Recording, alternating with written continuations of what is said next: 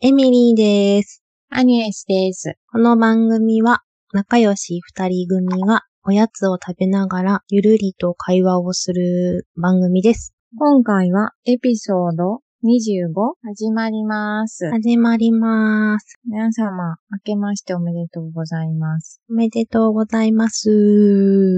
今年もよろしくお願いします。お願いします。じゃあ、おやつ紹介。エミリーさん、はいおやつ何ですか？はい、今日はね、直属の上司がお年玉とか言って、ひよこをくれたのです。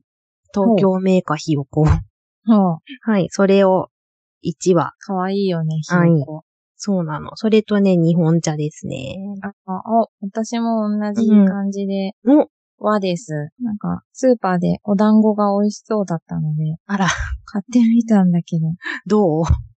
まだ食べてない。うん。あ、馬くるみだれっていう、えー、何それに日本茶です。うん、あいいですしね。かもなんか、お団子の餅が、うん、切り団子って書いてあって、黄身団子？き、切り、切り、切ってある。あ、切ってある。えー、糸で切ったやつじゃない？もしかして。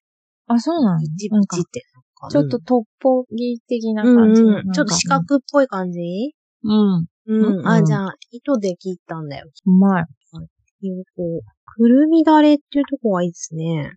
えい、ひよこ。いただきマングース。ちょっと温めてきた。美味しい。うん。いいんじゃない？うん。団子あったかいとなんか出来たて感が出て美味しいよね。うん。ひよこ美味しい。ひよこも食べる機会ないからね。うーん。でも美味しいね。なんかやっぱりこう落ち着く味というかさ、うん。うん。なんかこう DNA にすり込まれてる味だよね。お互いはなスタートで。うん。そうだね。だね。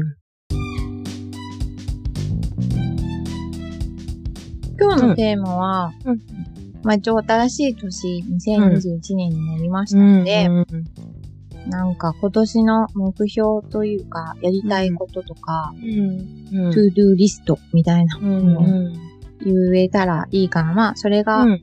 実現し、するかしないかは置いといて、なんかやりたいこと、うん。じゃんじゃん言ってこうみたいなね。でもなんか言っといたら、なんか、叶うっていうし、そうそうそう、ちょっと頭の片隅にさ、そうだよね。あんなこと言ってた。なみたいな。やっぱこう、思ってるだけよりうも、ん。紙に書いたり、誰かに言ったりとかうん。した方が、うん。運も味方になしやすいというか、うん。なんか引き寄せられるかなとかって思うので、そうだよね。言っちゃおう。あいうえお順だからアニエスさん行く？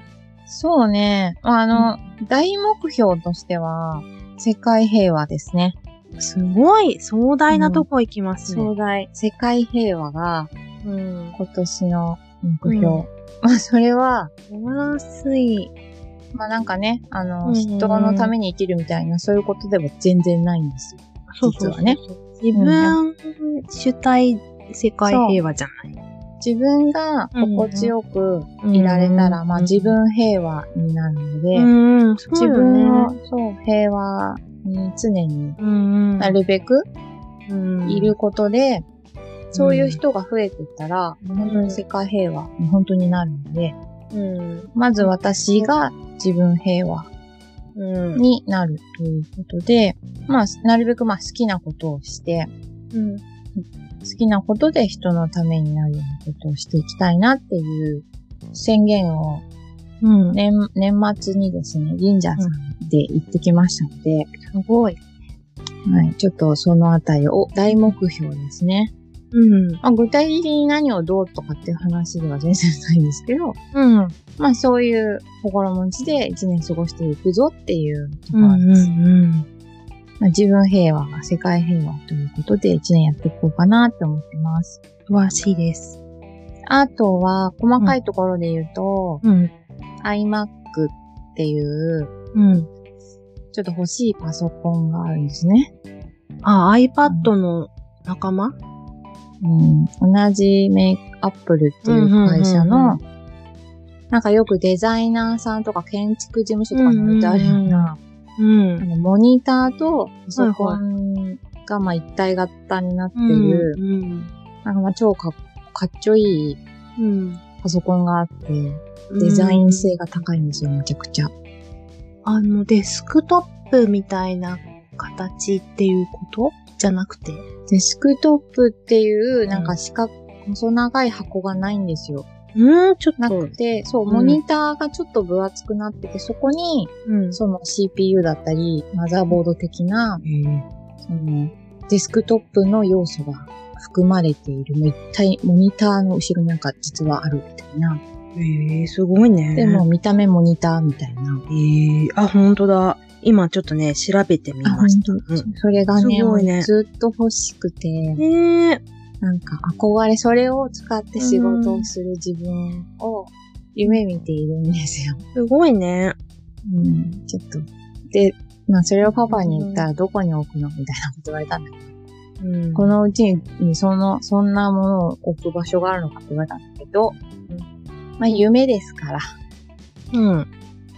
それを使って仕事をするっていうのが夢です。はい。うんまああの、何をするかっていうと、まあデザイン関係の仕事をね、うん。なんかグラフィックとかなんか、うんそういうのに、あ、なんか、なんだっけな、ルティーナディスプレイとかって言って、そうういう、ん。うん。あの、色彩がすごく綺麗に見えるうん。ディスプレイなんだって、それって。うん。うん。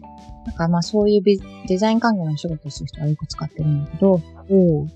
ちょっとそっち方面でちょっとうん。駆使してやりたいみたいな。仕事方面ですかね。うん。すごいね。あただの夢だからね。持ってないよ、まだ。いいの。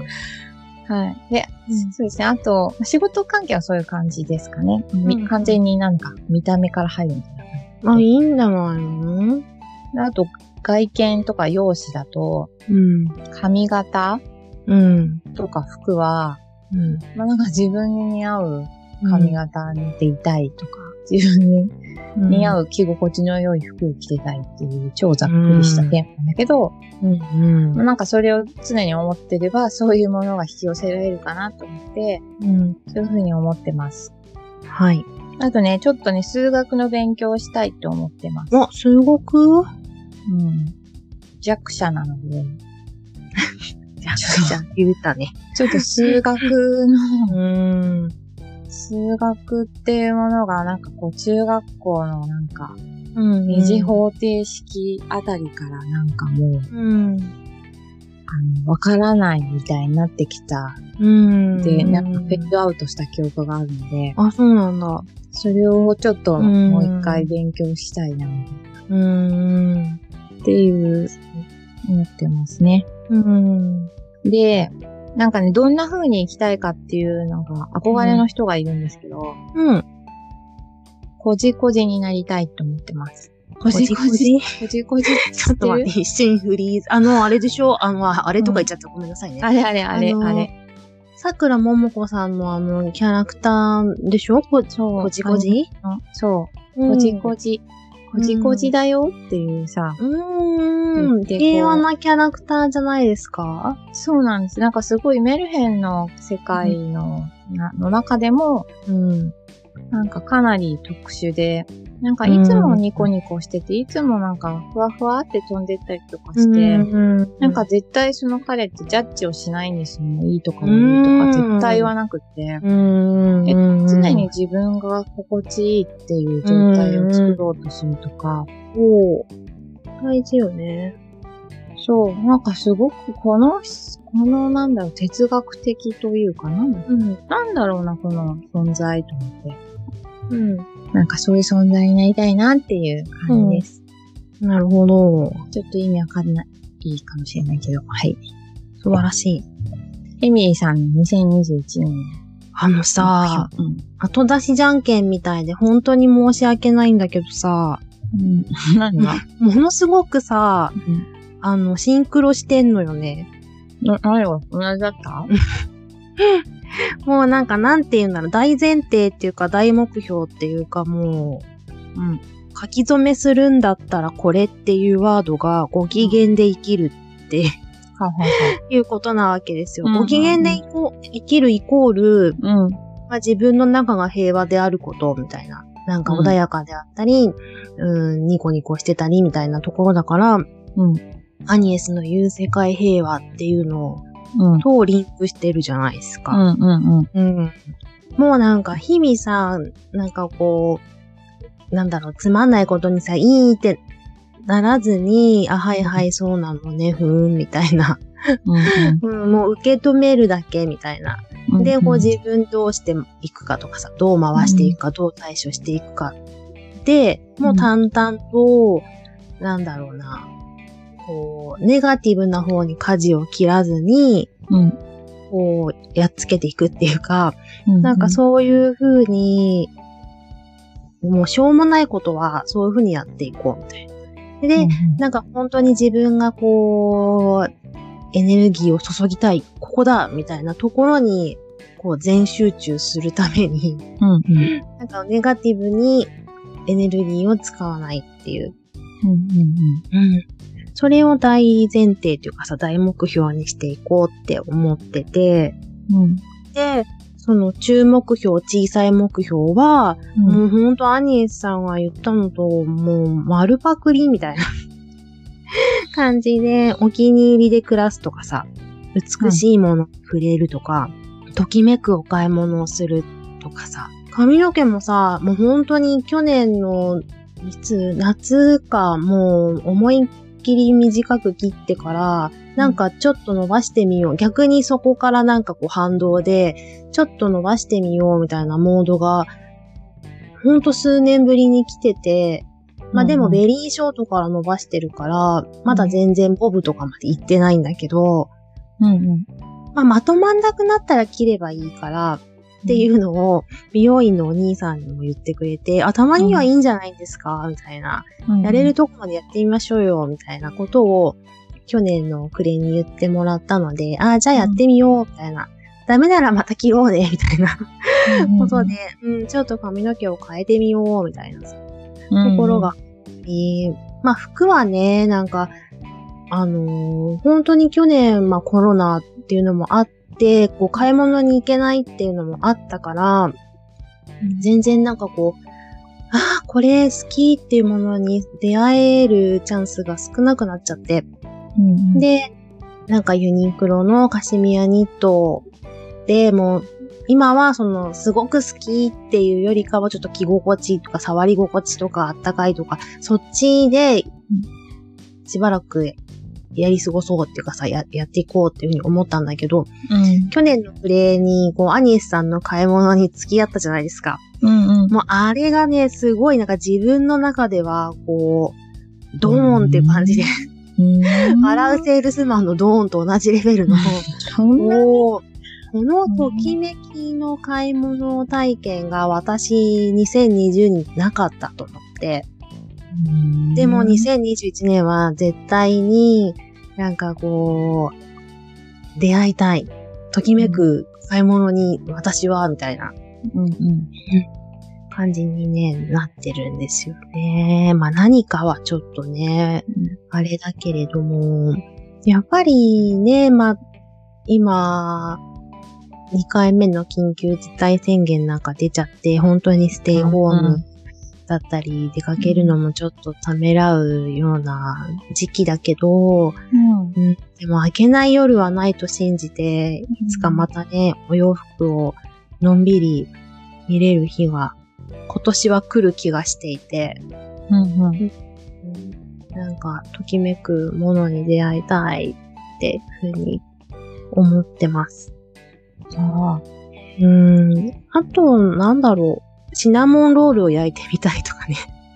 あそういう野望がありますね。うんうんうんうんいいね。あとねなるべく早く寝るとかさ。睡眠時間ってやっぱりなんかこう、だらだら SNS 見ちゃったり、ネットサーフィンしちゃったりとかすると、本当に時間が削られていくんだなっていうことが分かってさうん。で、そういうものって再現がないじゃないですか。ストップが効かなくなっちゃうっていうかさ。うんだから、こうなるべく、そういうものと離れる時間を持って、自分の集中してやりたいこととかをやっていこうっていうふうに思って。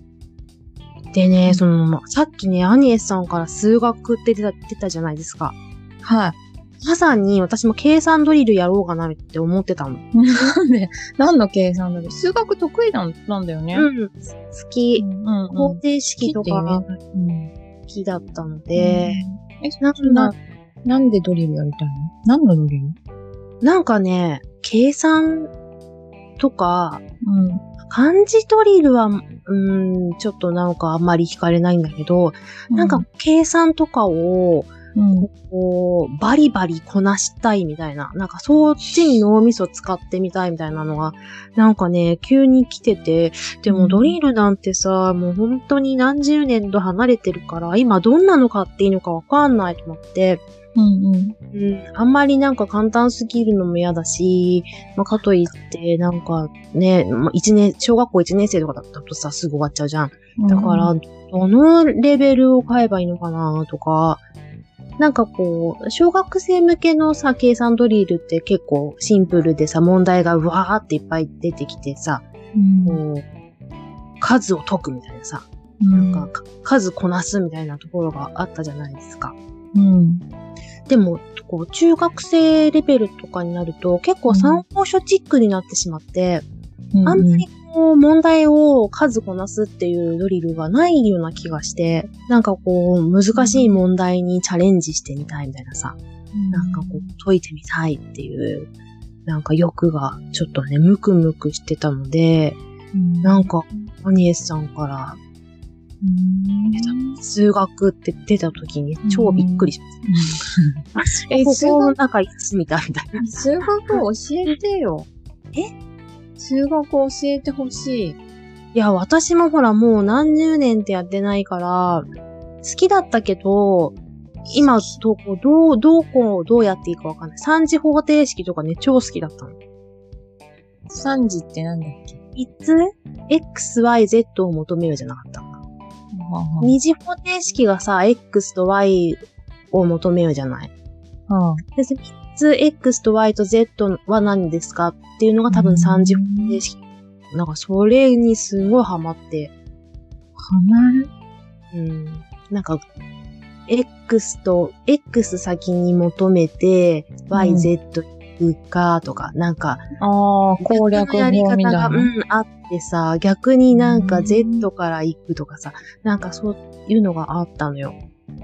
へえ。で、なんか意外とさ、こうやり方のパターンとかをさ、自分の中で癖づいちゃって、あ、楽勝楽勝みたいな、ん？みたいな。時々なんかこう、足元すくわれるような問題とかがあって、なんかそうするとうん自分の癖とかパターンにすごい気づくわけよ。で、あ、凝り固まってたな、みたいな。違うの世界。違うんだっていう。なんかこう、新しい考え方がそこでこう風が吹いてくるわけよ。そこの快感がその数学の醍醐味で。ううん。なんかね、私にとってはすごい、なんて言うんだろう。哲学っていうか、教科書っていうか、生き方の、なんか手本みたいなさ。私ほら結構考え方がこう、ガーって固まっちゃうから、なんかね、そこから離れよ、みたいなね、なんか暗示があって、うん、あ人生一筋縄じゃいかないんだなっていう、なんか、こういう道もあるんだな、答えを出すのにっていう、なんかね、すごい気づきなのよ。何言ってんのかわかんない。数学ってそんなやつだったんだ。いや、数学、数学って先生が教えたい数学はさ、ただなんか、ね、お買い物行った時にお釣りをちょろまかされないでねっていう、暮らしのい算数かもしれないけど、いや、私にとってはそうではなくて、いやーな、うんなんか、こう、年を取ってきたので、うん。割と、その、もうちょっと高い視点から物事を見れるようになってきたかなって、うん。少しは思うわけよ。俯瞰ですね。はい。で、あの、中学生とかの当時は、もう無理わかんないわかんないわかんないで、もうパニックになっていたから、うんそうじゃなくて、今、今なら向き合えるかもしれないという、うんなんか、うんまあちょっとね、なんかそういう考えが出てきてしまい、いうん。や、ダメかもしれないんだけど、うん。ちょっと、なるほど。ねって、中学生の数学うん。ぐらいは、わかっ、わかったって思いたい。思って死にたいと思って。いう目標が、はい、ちょっと最近、やっぱりなんか、わかんないわかんないで逃げて、に苦手苦手って終わっちゃうのが良くないなって思って。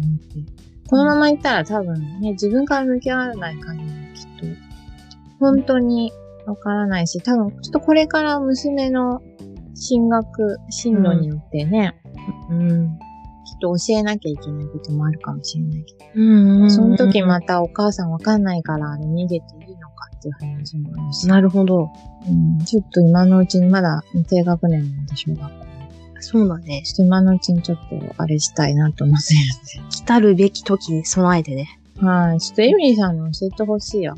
あ、じゃあ私も一緒に、こう、二枚岩ということで、サポート体制をこう手厚くすべく、ちょっとじあ、ゃあ、私も、そうですね、いろんな勉強にちょっと、向き合ってみますよ、理科とか。なんだろうねす数学の勉強って何？なんだろう、何をどこからやればいいんだろうね。うとりあえずなんか買えばいいの？ね。いや、わかんないのよね。本屋さんとかもほら、今あんまり行かれないから、なんか、そんなに？うん、え本気で？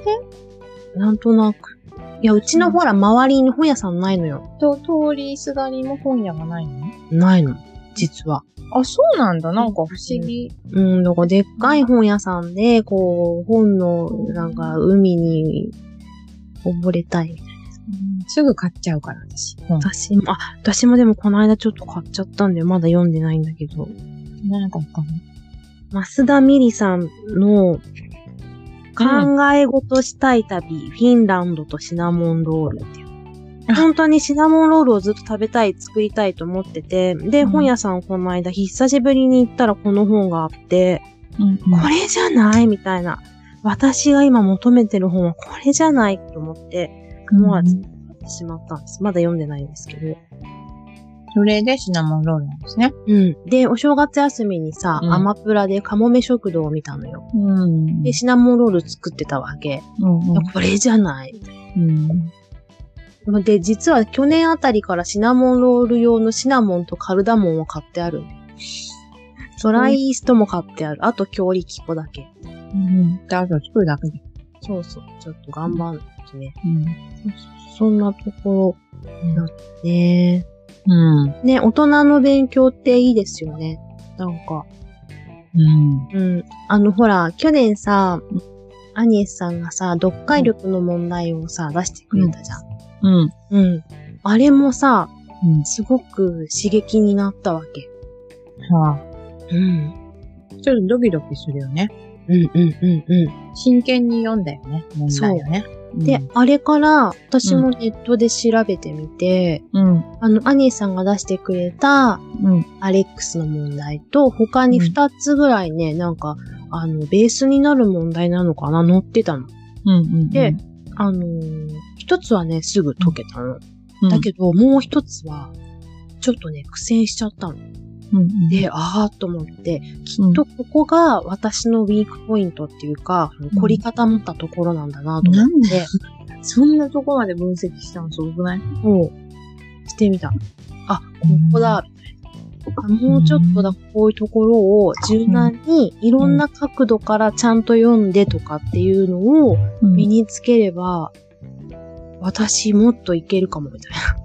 うん。なんか伸びしろ、自分の中の伸びしろ発見、みたいなさ。へー。うん。感じで、なんかちょっと勉強面白いなぁ、みたいなね。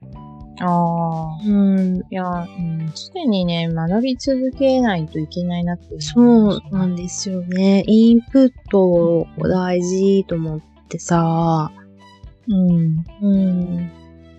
か、あんまり私本読むのが得意じゃないからさ、余計に、なんか、うん。単語とかもよくわかんない。難しい単語よくわからないし、なんか、漢字も難しいのは多分あんまり読めない。漢字って難しいよね。難しいのよ。なんか新聞を読んでるとさ、うん結構つまずく。あ、なんて読むんだろう。なんて読むんだろう。そうそうそう。わかんないと思そうなの。うん意味もさ、う。うんわかんなかったり。うん。でも自分でさ、そこからさ、うん。調べるじゃん。うん。そうするとさ、その言葉ってさ、絶対忘れないんだよね。うん調べて、あ、こういう意味なんだ。うんこういう場面に使うんだ。うんこういう言い回しで使うんだっていうのをセットで覚えるからうん。忘れない。ああ、なんか、うん。最近さ、情報番組とか見てるとさ、うん。雑学っていうのかな、チコちゃんに叱られるとかさ。ああいうの見ててもさ、うん。なんか、あれ？これなんか前言ってたよなって思うけど、全然覚えてないんだよ。あれ？みたいな。でもなんか言ってた。でもなんだっけ？みたいな。なんだ、これはどうしてこうなるんだっけ？みたいな。うん。かなり薄いんだよね。そうなの。なんんか、自分で、うん。うん。あの、なんだろう。垂れ流してる情報、雑学をさ、うん。こう聞いてもさ、そんなに自分の中に残らないんだよね。うん。で、なんか同じへーって思ってそう。そうそうそうへーで終わっちゃうの。で、で、で流れちゃう。そうなの。で、自分、同じことを多分自分で、うん。まあネットなり図書館行くなり、うん。で、調べると、うん、すごく、なんかこう、残るっていうかさ、うんあ、あれか、みたいな。あの時言ってたの、あれか、とか、なんかこうつながる瞬間っていうかさ、うんうん。うん、なんかその自分で自発的に情報を得てうん。行こうとしたっていうなんかこう、動いたことがすごくなんか残るみたいね、な気がするよ。もっとなんか学んでいきたいですね、お互いね。なんか何でもいいから、なんか、ね、うん。なんかこれを、うん。うん、調べてみたんだ、みたいなのとかさ、やっていきたいね。うん。うんやっていきましょうや。っていきましょう。トゥードゥはそんな感じでいいですか？そうですね。あ、そうそう、ごめんごめん。アニエスさんさ、今年こじこじで行くって言ったじゃないですか。あ、はいはい。私ね、バカボンのパパ。バカボンのパパ。二人ともアニメキャラっていう。そうそうそうそう。うんわしはわしでいいのだ、みたいな。本当にバガボンのパパもさ、ジャッジしないのよ、人を。なんか、ああ、うん。わしはわしでいいのだ。バガボンはバガボンでいいのだ、みたいなさ。うんうんなんか、本当にあの、ご機嫌なんですよ、バガボンのパパは。ちゃんうん。と手伝っていて。うーん。私なんかあんまちゃんと見たことないかも。あと、ドキンちゃんですね。キンちゃんもほら、自分本位じゃないですか。悪いこともするけど、もう自分大事に、なんか結構わがままに生きてて、うん。周りにいたらうへって思うけど、うん、でもね、あのマインドはちょっといいかもしれない。いつも楽しいことしか考えてない。っていうとうん、ちょっとね、大人としてはどうかなっていうところもあるんですけど、金ちゃん数パーセント持っていたい。なるほどね。はい。なんかぜひそういううん、トゥードゥみたいな手帳とか、うんうん。なんか書いといたりした方がいいっていうのを、私は書いてありますけど。はい。私、手帳的なものを持ってないので書きますわ。買いますわ。うんうん。うん。あ、そうだ、今日さ、あの、うんいつもさ、アニエスがさ、新聞記事の紹介をしてくれるじゃないですか。はい。あれね、うんあの、新聞記事じゃないんだけど、一つね、うん紹介したい広告がありまして、エピソード24の時にさ、はい。あの、百貨店いいよね、みたいな話をしたじゃない。うん。そう、あれがさ、まさに広告になった感じ。えっとですね、今年の、えっと、元旦1月1日の新聞、多分各社に載ってると思うんです。うん。あの、一面、全面広告でね、そごう、西部の、あの、デパートの広告が載ってたんですけど、はい。そのね、あの、広告が、レシートは希望のリストになったっていう広告なんです。うんで、、あの、お買い物した時にさ、もらえるレシートが、あの、バーンって映ってて、うん。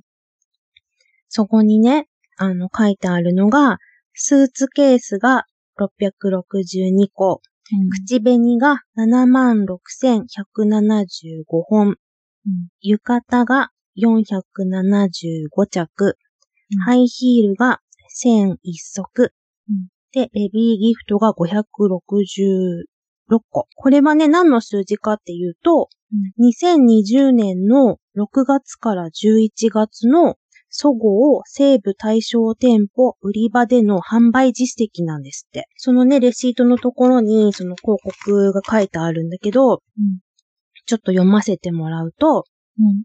新型コロナウイルスで行動が制限された2020年。それでも自由に旅行できる日のために662人のお客様がスーツケースを購入された。うんマスクの下でもメイクを楽しみたい。76,175人のお客様が口紅を購入された。夏祭りは中止だったけれど、浴衣は475着。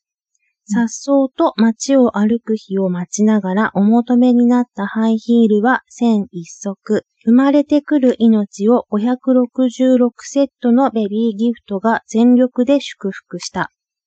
足足踏みばかりの日々であっても、一人一人の私は今日を楽しむ工夫を続けた。お買い物の記録に教えられた大切なこと。百貨店が売るのも、お客様が欲しいのも、ただのものではないということ。百貨店が売っていたのは希望でした。って書いてある。なんか、まさにさ、あの、エピソード24でさ、私たちが、やっぱデパートだよねっていう、こう、話をしてたじゃないですか。はい。うん、なんかそれまさにだなと思って、この広告を見たときに、ちょっとね、震えました。お私たちってなんか 予言者みたいな 感じで、うん、なんかもうまさに私たちが言いたいことがこの広告に詰まっていて、うん表現されていて、なんかね、あの、会社で見つけたんですけど、なるほど。もうね、震えたね。おーおーおーおーみたいな。うん、もうこれは絶対このエピソードで皆さんにシェアしたい、アーニエスにシェアしたいと思って、うん、今日ね、言わせてもらいました。ありがとうございます。なんでもないです。年の初めから大変なことになってますけど。まあ、今回のね、うん内容はちょっと生ぬるい内容だから、うんうんなんか本当にそんなんで大丈夫っていう思いもありつつ、うんまあ、なんだ、お店がやってないわけじゃないから、そうそうそう。自由度は高い。まあ、その分危険なんだけど、うんうんまあ、そうは言っても、あの、会食はするなとか、け会食は制限っていう風うんにはあるけれども、うんまあうん政治家たちは会食はするわけじゃない？そう。あと、さ、芸能人の方とか結構してるんでしょ、うんうんうんうん、パーティーやっちゃったりとか、うん。ね、SNS には載せた、載せないけど、うんうんうん。集まって鍋、鍋やってたとか、っていう報道を見ちゃうとさ、なんか、私全然ご飯とか食べに行ったりしてないのに、やる人はやっぱやってんだな、みたいな、なんかちょっとがっかり、温度差にがっかりしたり、うん。その、影響力のある人たちがそういうことをやっちゃうとさ、なんか、歯止め効かないよねってなっちゃったり。なんか戦争の時と一緒だって言ってる人がいたよ。うん戦争の時に、その国民はさ、うんうん貧しい暮らしとか、せうんだいぶうん不自由な暮らしを強いられてたのに、うん。方や、その、ね、軍の上の方の上上官たちさ、うん。美味しいもの食べたり、自由に振る舞ってたうんっ。ていうさ、背景があって、全くそれと一緒じゃないかっていう。うん。うん。本当そうだよね。だってね、うんお金持ってる富裕層とかはさ、なんか、うんワクチンだって未承認のやつとかね、高いお金出せば打てたりするわけじゃん。ね、消毒もね、来てもらえたそうりね。そうそう。来てもらうとか、もう、ねなんかあってもね、おそらく第の一番で来てもらえるっていう。うん。保証があるからでしょ？う。そうそうだから自分たちは平気。こういうことやっても平気、みたいな。うん。うん。なんかそういうのを見せられちゃうと、うんなんか何やってんだろう、私たちこんな我慢して、みたいな。うん。うんなんか、あんまりその、自分で自分をこうしなきゃって思う必要もないかなって思った。なんか、うん。まあ、これだけ曖昧な指示だから、うん。まあ自分で気をつけて、うん。自分で判断すればいいかなって。だから買い物も別に私は行くし、うん。あの、なんだろう。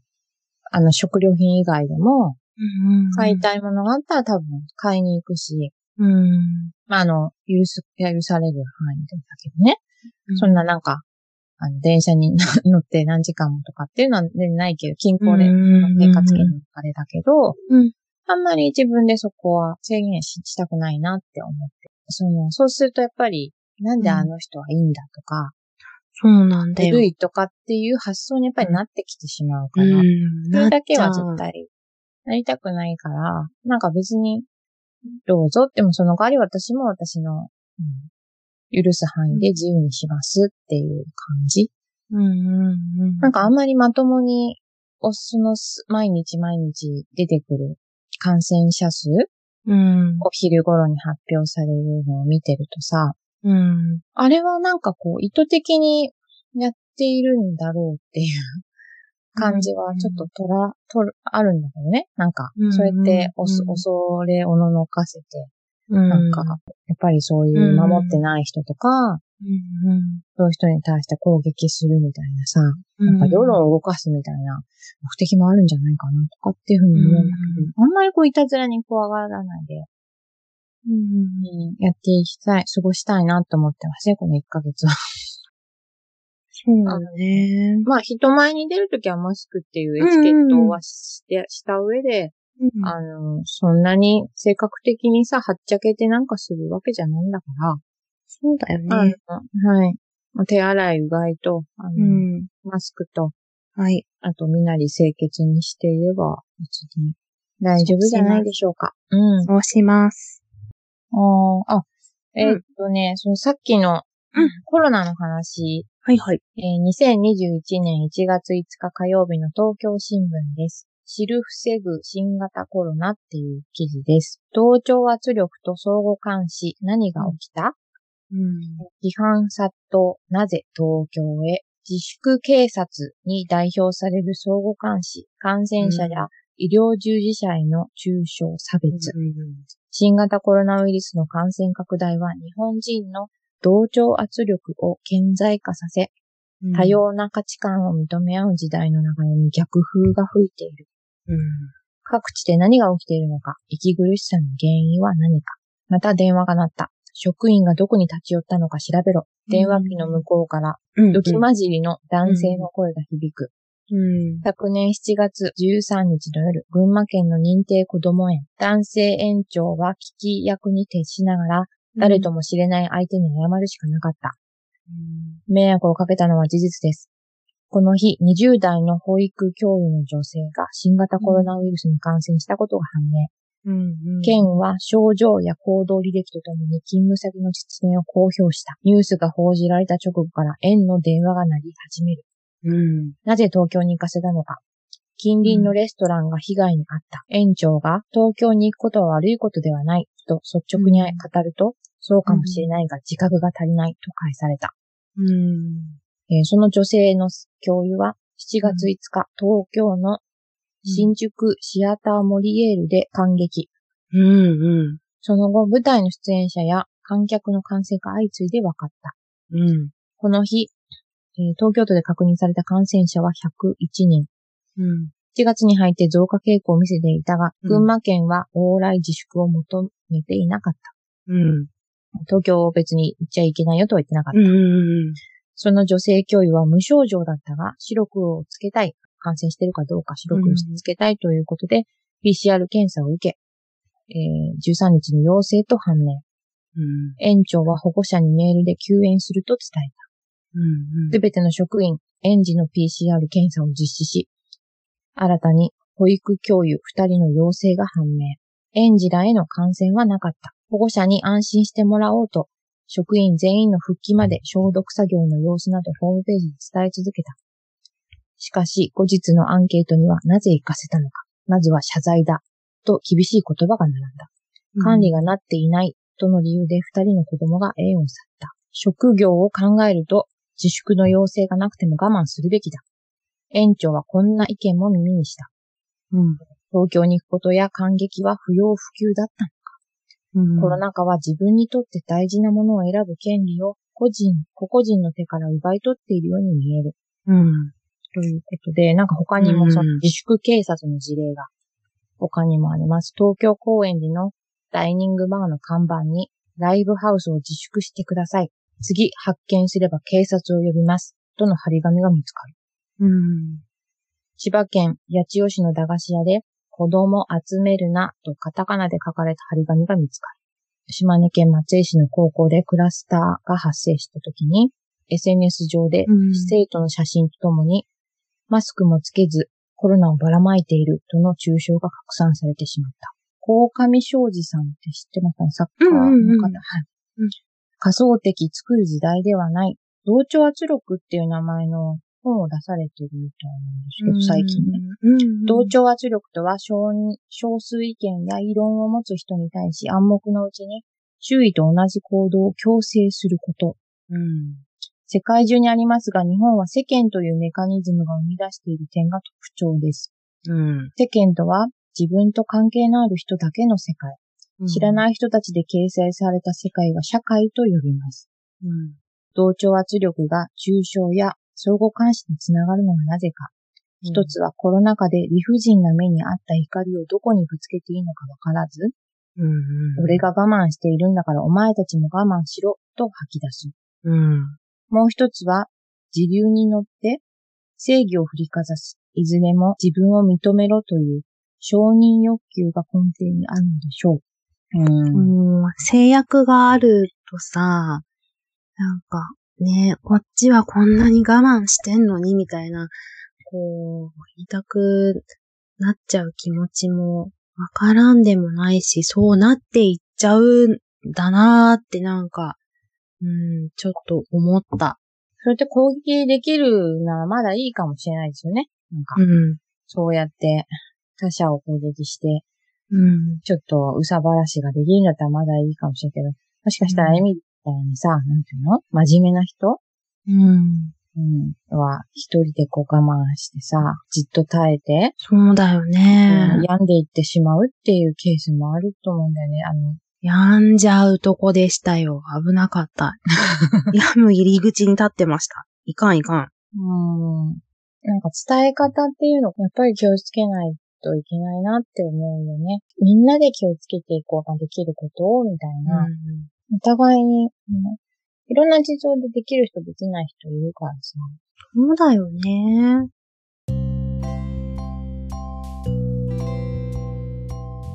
エンディングです。エンディングです。二人のインスタグラムがあります。アニエスとエミリーで検索してみてください。あと、アニエスのブログも更新しております。はい。ぜひご覧ください。はい、読んでおります。ありがとうございます。ヒルマイルド気になってたんでああ、そうなんだ。そう、あの、ヒルマイルドっていう CM がすごい気になって。長瀬くん。な、長瀬くんっていうの？うん。うん。なんか治ったかも。ほんとうん。太ももが痒くてしょうがないうん、書いてあったね。太もも、太ももが痒いけん。かゆい剣。でもなんか治りましたね、そういえば。よかったですね。そのおかげかもしれない。ヒルマイルド。ヒルマイルドやるな。はい。あと、Google フォームもリンク貼っておきますので。ね、そうですね。アンケートね、もらえると嬉しいですよね。アニエスのノートを今開いたんですけど、鍋焼きうどんめちゃくちゃいいですよね。鍋焼きうどんっていいよね。私も好きなんですよ。そうなの。鍋焼きうどん食べたいと思ってすぐ食べれたのがめっちゃ嬉しくて。すごいね。で、私それを今回絵絵に描こうと思ってるんですよ。え、絵載ってましたよあの、油絵で描こうと思ってて。あら、素晴らしい。はい。ちょっと食べ物で、今年はいっぱい描いてこう。あ、いいんじゃない？うん食べたくなるっていうタイトルにしようと思って。いいと思う。食べたくなる冬っていうタイトルにしようと思って。夏、夏とかスイカとかそう。そうそう。そう。なんかチョコレートパフェとかも書いてくださいよ。チョコレートパフェ食べたくなる夏？夏ではない。チねョコレートパフェとか。って書いてある。食べたくなるシリーズ。わかった。食べたいものじゃあ思いついたら、あの、送ります。リクエスト。っていう、ちょっと鍋焼きうどんのことも書いてありますので、よかったら見てください。じゃあ、お疲れ様でしたお。疲れ様でした。また来週。バイバーイ。バイバーイ。